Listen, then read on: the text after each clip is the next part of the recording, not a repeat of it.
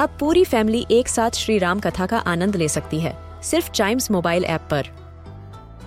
जानिए श्री राम के बचपन से लेकर दशानन वध तक का सफ़र। सरल रामायण, घर के सभी सदस्यों के लिए। आज ही डाउनलोड करें चाइम्स मोबाइल ऐप एप्पल या गूगल प्ले स्टोर से.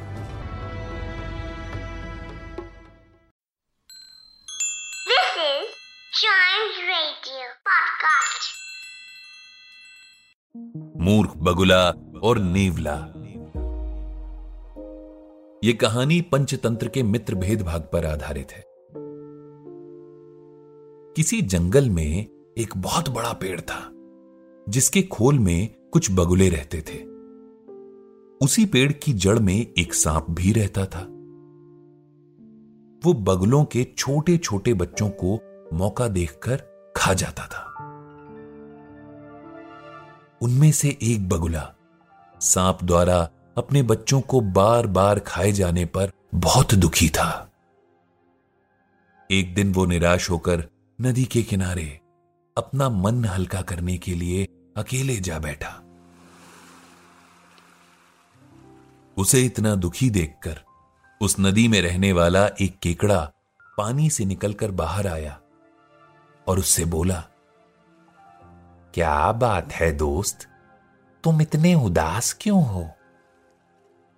बगुले ने कहा, भाई, बात यह है कि जिस पेड़ पर मैं रहता हूँ, उसकी जड़ में एक सांप भी रहता है, और वो हमारे बच्चों को बार बार खा जाता है।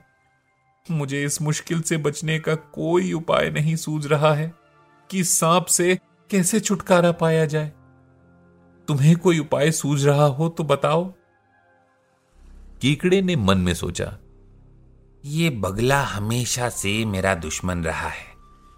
तो इसे ऐसा उपाय बताऊँगा जिससे सांप के साथ साथ इसका भी नाश हो जाए।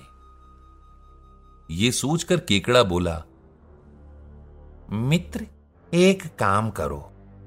मांस के कुछ टुकड़े लेकर नेवले के बिल के सामने डाल दो।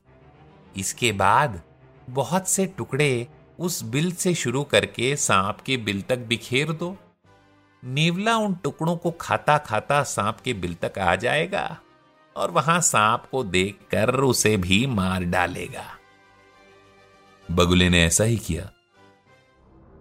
नेवले ने सांप को तो खा लिया, किंतु सांप के बाद उस वृक्ष पर रहने वाले बगलों को भी खा डाला। बगुले ने केकड़े के दिए हुए उपाय के बारे में तो सोचा किंतु उसके अन्य दुष्परिणाम नहीं सोचे। और उसे अपनी मूर्खता का फल मिला। पंचतंत्र की हर कहानी जीवन को सही तरीके से जीने का पाठ पढ़ाती है। इस कहानी से हमें यह सीख मिलती है कि किसी की भी दी गई सलाह पर आँख बंद करके भरोसा नहीं करना चाहिए। हमें किसी भी काम को करने से पहले उसके सही या गलत परिणाम अच्छे से सोच लेने चाहिए।